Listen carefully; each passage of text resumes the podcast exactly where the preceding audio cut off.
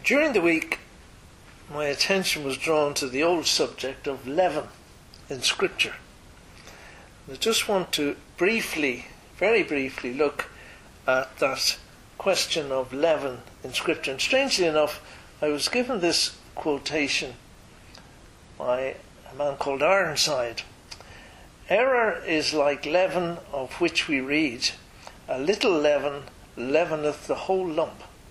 Truth mixed with error is equivalent to all error, except that it is more innocent looking and therefore more dangerous. God hates such a mixture. Any error, or any truth and error mixture, calls for definite exposure and repudiation. To condone such is to be unfaithful to God and His Word, and treacherous to imperiled souls for whom Christ died. A mixture of truth and error is dangerous. You, have heard me say before rat poison.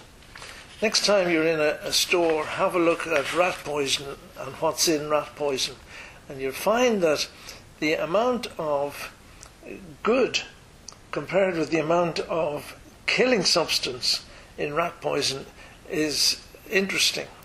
The actual poison is about 0.01% of the total amount. Very little, but it is very dangerous and it kills. And so, with truth mixed with error in the church, we have a problem. And surely we think there's not that much error about. Well, listen to this Episcopal Bishop Katharine Jefferts Schori says it's heresy to believe that an individual can be saved through a sinner's prayer of repentance. In her opening address to the Church's General Conference in California, she called, and she quotes, the great Western heresy that we can be saved as individuals, that any of us alone can be in right relationship with God.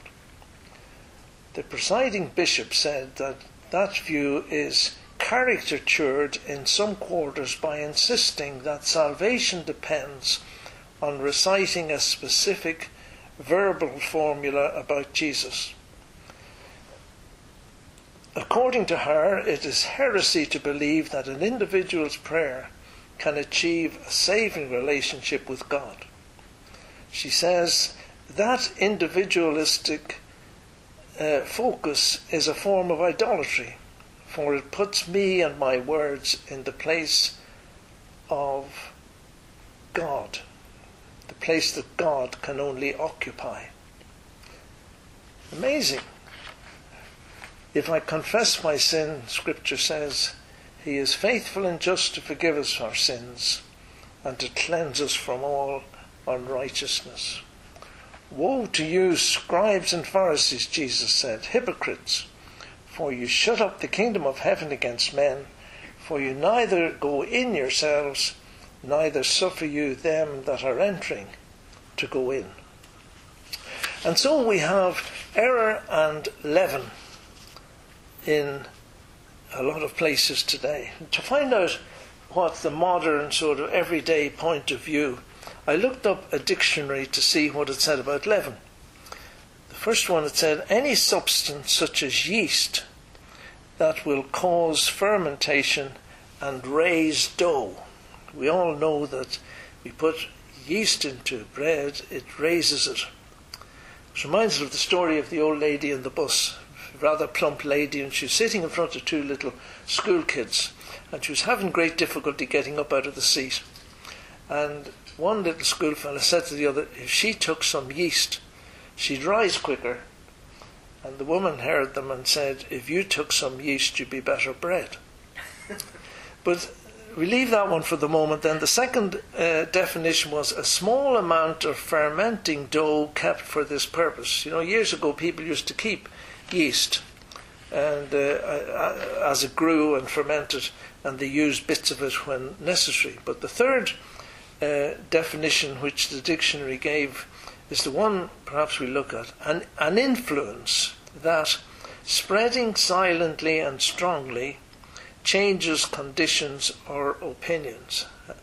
an influence that, spreading silently and strongly, changes conditions or opinions. Now, it's that definition that is used in the New Testament, something that is strongly uh, changing conditions and opinions. What is this leaven mentioned in Scripture, and is it good or bad? I was surprised to see that the, the actual word leaven in the authorized version only appears about 22 times altogether. I thought it would be hundreds of times.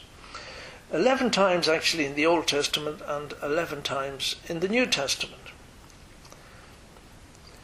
Now, despite what you may have been taught, leaven throughout Scripture is used in a, an evil and sinful sense. There's, there is an occasion where it might appear that leaven is acceptable to God and therefore used in a good sense, and we look at that later on. But first, let us look at what has been taught by many people today. You know, as we look at subjects like this, I, I remind you quite often a simple rule interpret that portion of Scripture which is obscure by that which is clear. Interpret that portion of Scripture which is obscure by that which is clear. And you know, if we stick to that simple rule, many errors will be avoided. I suppose the, the main one that this applies to is something like infant baptism. It's fairly obvious for any normal reader of the, the New Testament to, to understand that baptism was for believers. But if you start going to the obscure bits then and trying to work around it and trying to work out that infant baptism is in some way uh, taught in Scripture, you're going against that simple rule. Interpret that portion of Scripture which is obscure by that which is clear. you know, when you're discussing points of doctrine and you hear things like, it seems reasonable to think that. Or, in, in my opinion, I know the Bible says that, but in my opinion, I believe that. Beware. We have to go by the clear teaching of Scripture. And in that respect, I looked up Strong, who, who gives a lot of uh, definitions and to see what he said about leaven. And this is quite subtle what he says. Leaven is applied to that which, though small in quantity, yet by its influence thoroughly pervades a thing. Then he goes on to say, either in a good sense, as in the parable in Matthew 13:33, or in a bad sense, of a pernicious influence, a little leaven leaveneth the whole lump. He's introducing something there, putting it into our thoughts that in the parable in Matthew 13, leaven is used in a good sense. Now, in Matthew 13, I thought we would look up Matthew 13, Matthew chapter 13. We have Jesus speaking to the people in parables, expounding the mysteries of the kingdom of heaven.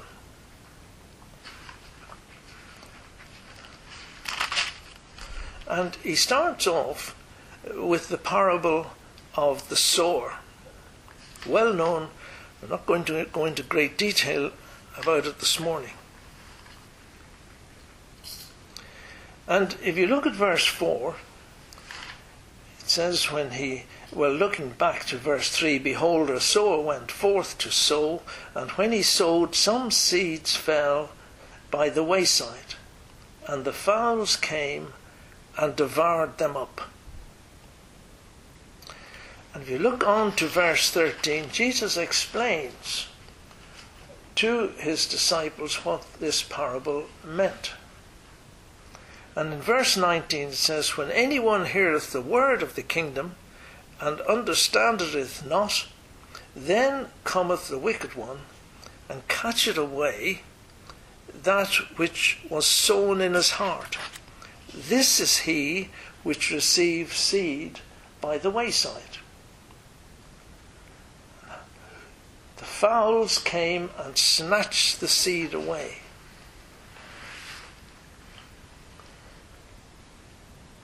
And Jesus said, The fowls represent the wicked one.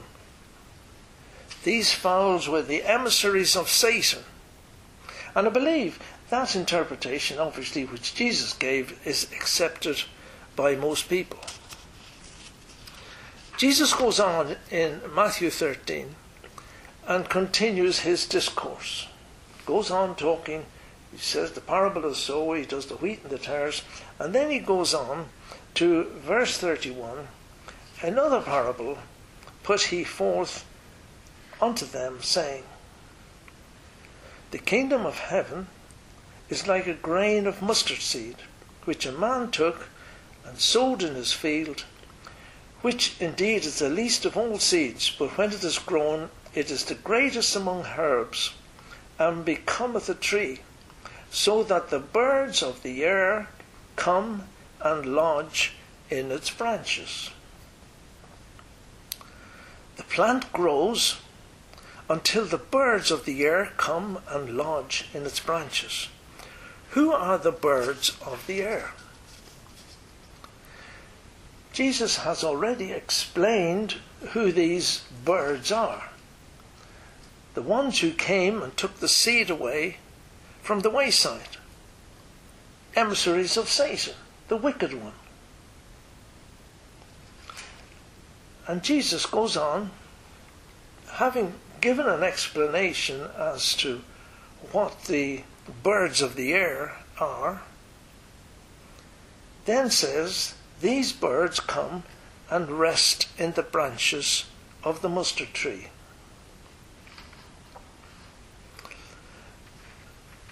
But this is not the general interpretation that we have in many places today. There's an expositor called John Gill, and here's what he says. His, uh, his book, The John Gill expositor, is well accepted by most Reformed theologians. Here's what he said So that the birds of the air come and lodge in the branches thereof.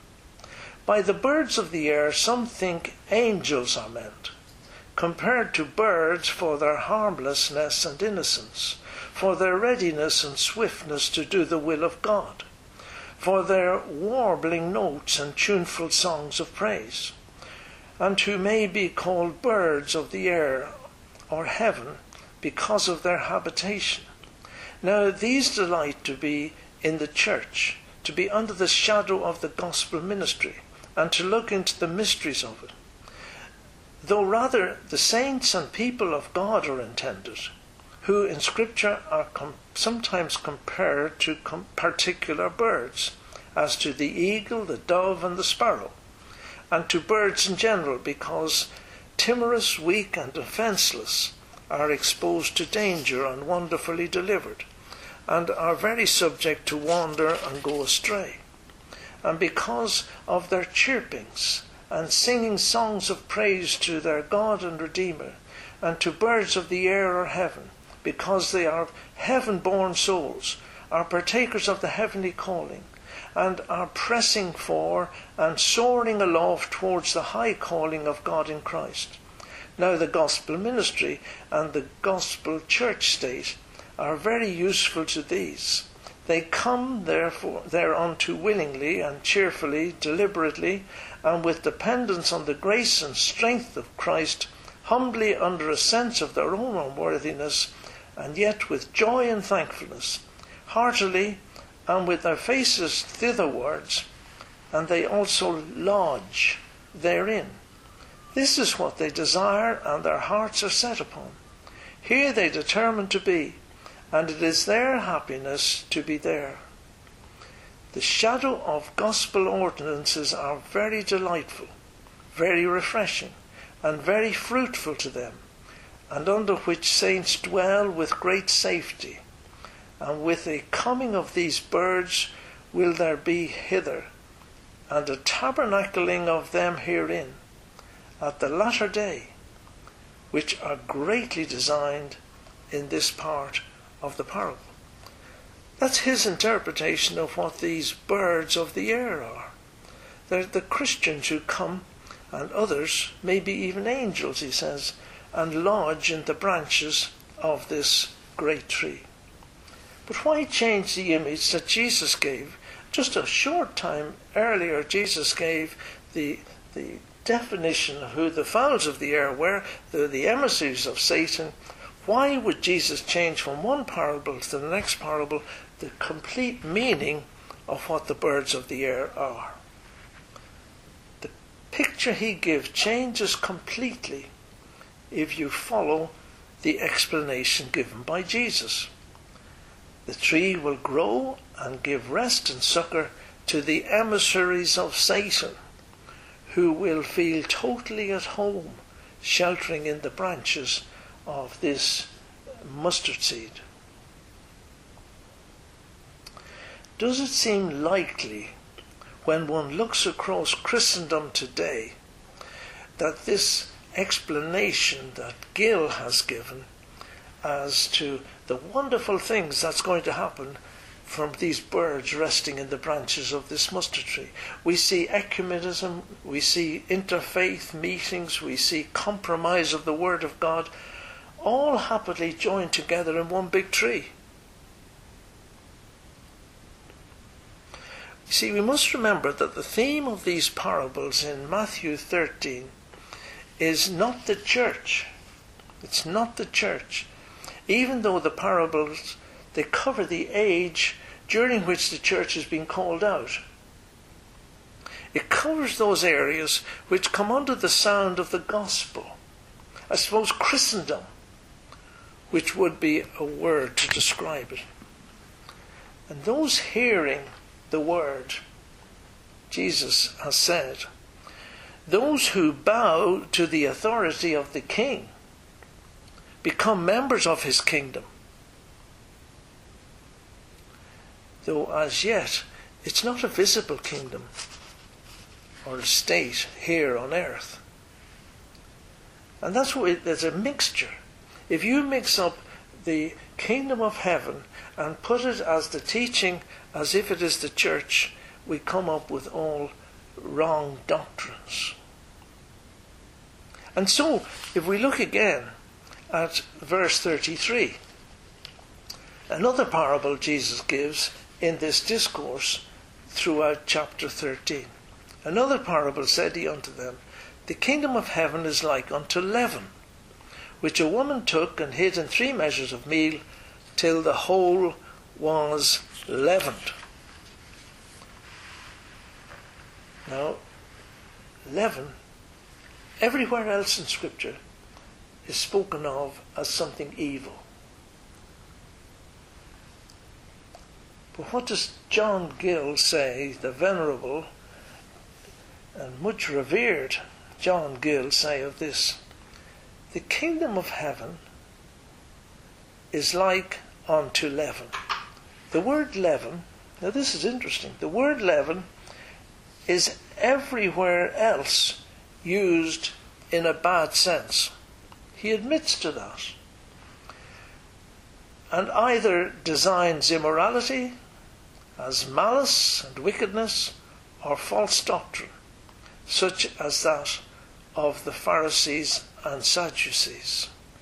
He admits to that straight away. But, he says, here it seems to be taken in a good sense.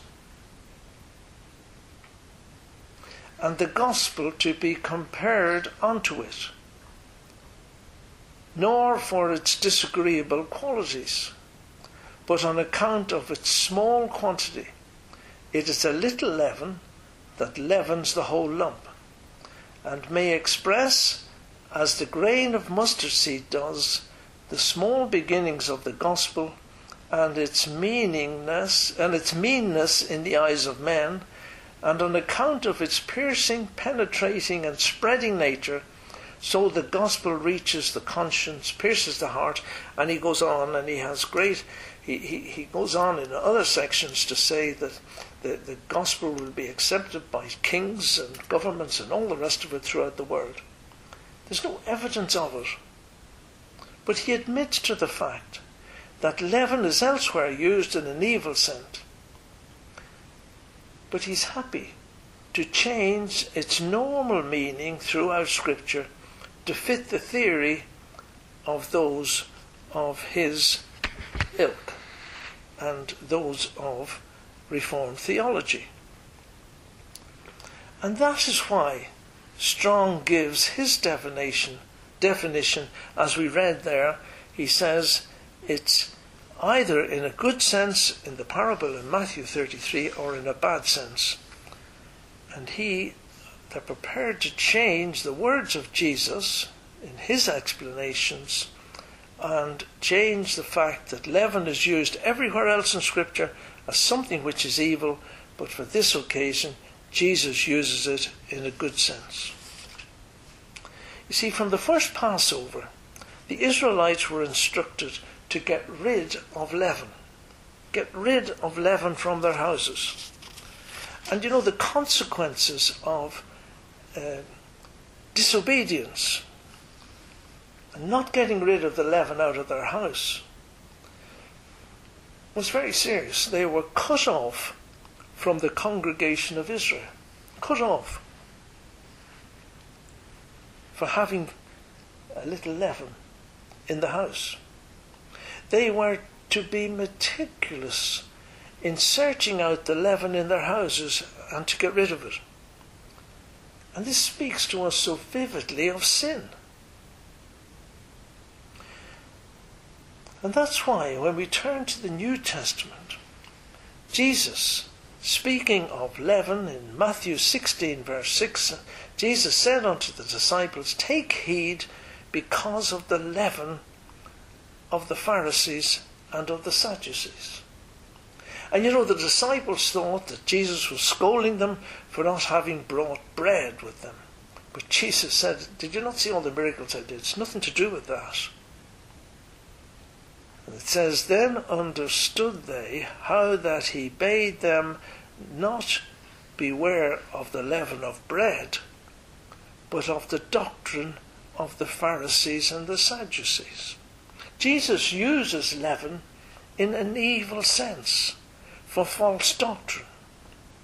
We saw that false doctrine which is rife throughout the world today, and that woman over in America, an alleged bishop, saying that one cannot uh, pray a prayer of repentance and be saved. Distinct opposition to the Word of God. And Jesus said, Stay away from the false doctrine of the Sadducees and the Pharisees. And with that thought in mind, we look at 1 Corinthians 5. 1 Corinthians 5, we'll read it, I'm going to read it from the New American uh, Standard Version. No, I think I'm reading from the uh, Amplified Version.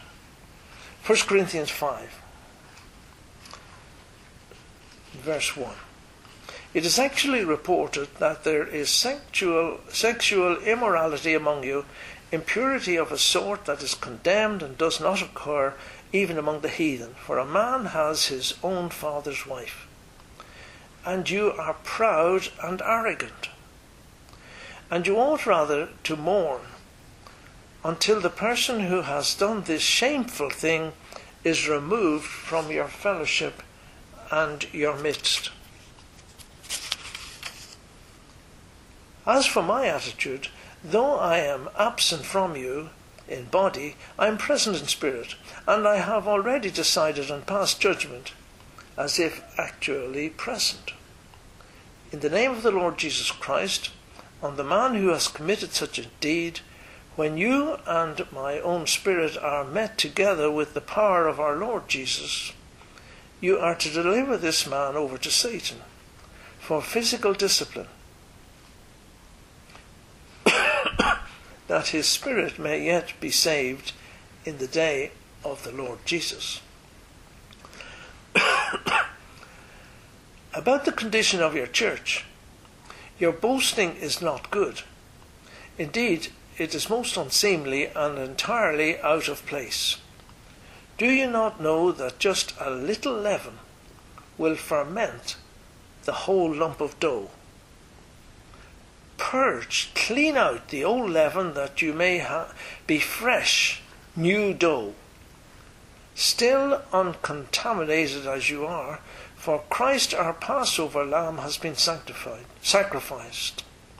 Therefore let us keep the feast not with old leaven, nor with leaven of vice and malice and wickedness, but with the unleavened bread of purity and sincerity and unadulterated truth. This strikes home, does it not? Let us clean up the temple of the Holy Spirit,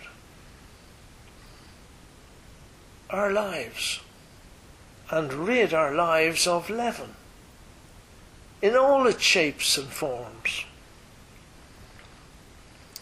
And that's the background, very quickly, as to what leaven is in the New Testament. And in the Old Testament, it always spoke of something which was disagreeable and sinful towards God. And if they kept the leaven in the house, they were cut off from the congregation. Now, turn to Leviticus chapter 23.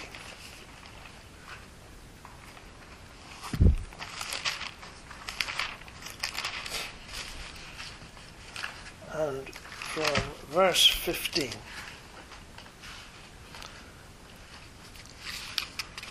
These are the appointed festivals which are being described here in Leviticus.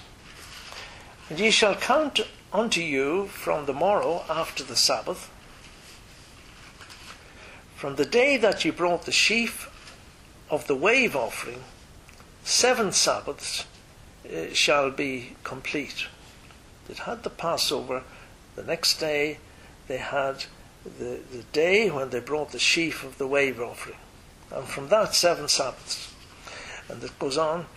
Uh, that is seven Sabbaths from the feast of first fruits. Seven Sabbaths from the feast of first fruits. The high priest went out into the Kidron Valley, out from the city and he ceremoniously cut a sheaf to give thanks for the grain harvest, speaking of the resurrection of the Lord as the first fruits, and then of the future harvest, thanking God for the, the, the, the first fruits and the future harvest. And we have that picture that it speaks of the resurrection of the Lord as the first fruits and then the harvest of believers who would come into the church. And that's what Paul's talking about in 1 Corinthians 15:20 when he says, "Now is Christ risen from the dead and become the first fruits of them that slept." And the seven weeks, the seven Sabbaths from that day plus the one day which was the next day of the feast of first fruits, brought you to Pentecost. Pentecost. This was the ingathering of the first harvest in Israel. And the book of Ruth is read in the synagogues at this particular time. It speaks to us of the outpouring of the Holy Spirit. For Israel, Pentecost was the time of the spring rains, a time of refreshing. And for this feast, they were instructed, if you read verse 16, On the morrow after the seventh Sabbath ye shall number fifty days, and ye shall offer a new meat offering unto the Lord. Let me read it in this translation. You shall count fifty days to the day after the seventh Sabbath, then ye shall present a new grain offering to the Lord. You shall bring it you shall bring in from your dwelling places two loaves of bread for a wave offering, made of two tenths of an ephah. They shall be of fine flour, baked with leaven, as first fruits for the Lord. Fine flour, baked with leaven, mixed with leaven.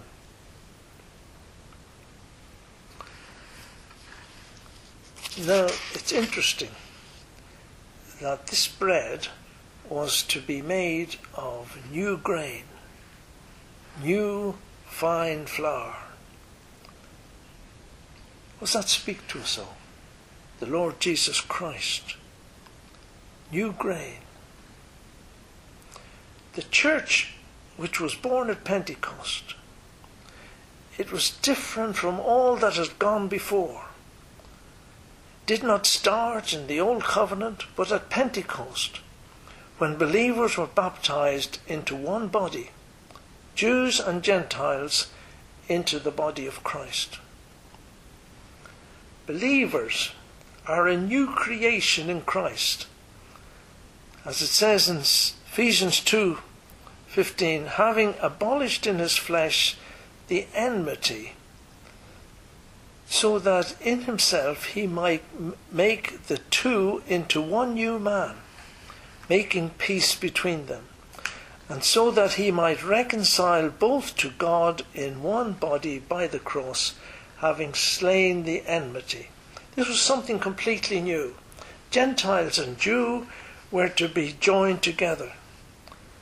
But in verse 17 it says, They shall be of fine flour, they shall be baked with leaven. What does this mean? It would appear incongruous that fine flour, speaking of Christ, should be mixed with leaven. The very thing that Israelites were told to avoid and speaks of our sinful nature. But in these loaves, which were to be presented to the Lord as a wave offering, they were to be mixed the fine flour and the leaven. The fine flour speaking of Christ and his sinless life, his perfect obedience to his Father, and leaven speaking of our sinfulness and disobedience. You see, part of the answer may be we still have a sinful nature. Our old fleshly nature with the leaven, which must be controlled. But the wonderful explanation that when this leaven was mixed with the fine flour, it was then baked in the fire. And you know, leaven loses its strength when it is heated and baked in the fire. Paul reminds the Ephesians as to their old life and their nature. Ephesians 2 3 Among whom also we had our conversation in times past in the lusts of the flesh, fulfilling the desires of the flesh and of the mind and were by nature the children of wrath, even as others. We have the old nature. We still have it. We still have that fleshly nature, which we must overcome. Peter reminds us as to how we should live our lives. 1 Peter 4 2. That we no longer should live the rest of our lives, our time, in the flesh to the lusts of men, but to do the will of God.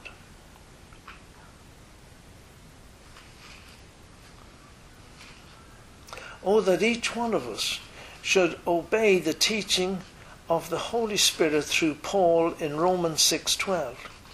Let not sin therefore reign in your mortal bodies, that ye should obey it in the lusts thereof. We still have that sinful nature. We have accepted Christ as our Saviour, but we still have that sinful nature. Paul says, Let not sin therefore reign in your mortal body, that ye should obey it in the lusts thereof. Neither yield ye your members as instruments of unrighteousness unto sin, but yield yourselves unto God, as those that are alive from the dead, and your members as instruments of righteousness unto God. For sin shall not have dominion over you, for ye are not under the law, but under grace. And these loaves were presented as a wave offering before the Lord. And with the presentation of the loaves before the Lord, a burnt offering was made. Leaven was never burned on the altar. It had to be a blood sacrifice.